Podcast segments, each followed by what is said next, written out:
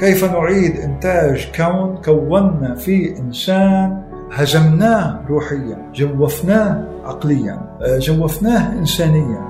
كلما يعني هزم الإنسان العادي وتم إخراجه من العملية السياسية. عدم تكوينه كفاعل تاريخي قادر على اتخاذ القرارات من أجل تغيير أسس اللي بتنتج تعيد إنتاج حياته. بنلاقي إنه الأمور رح تسوء من اسوء لاسوء والخدمة القرض وإنتاج الديون الدولة هو عامل إيجابي طالما كان عامل اجتماعي وإنتاجي ليس عامل خاص كما عندنا كما عندنا في الدول العربية لأنه هنا الدولة تقترض لطبقة تحكم. لكن مجرد ما تفتح سوق التجارة وسوق النقد وأنت صناعاتك ضعيفة بمقارنة بغيرها يقضى علينا.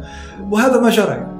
هذا البودكاست وهو عبارة عن حوار مع المفكر الاقتصادي علي القادري الباحث الرئيسي بجامعة سنغافورة الوطنية والباحث الزائر بقسم التنمية الدولية بمدرسة لندن للاقتصاد والمتخصص في قضايا التنمية بالشرق الأوسط والعالم الثالث.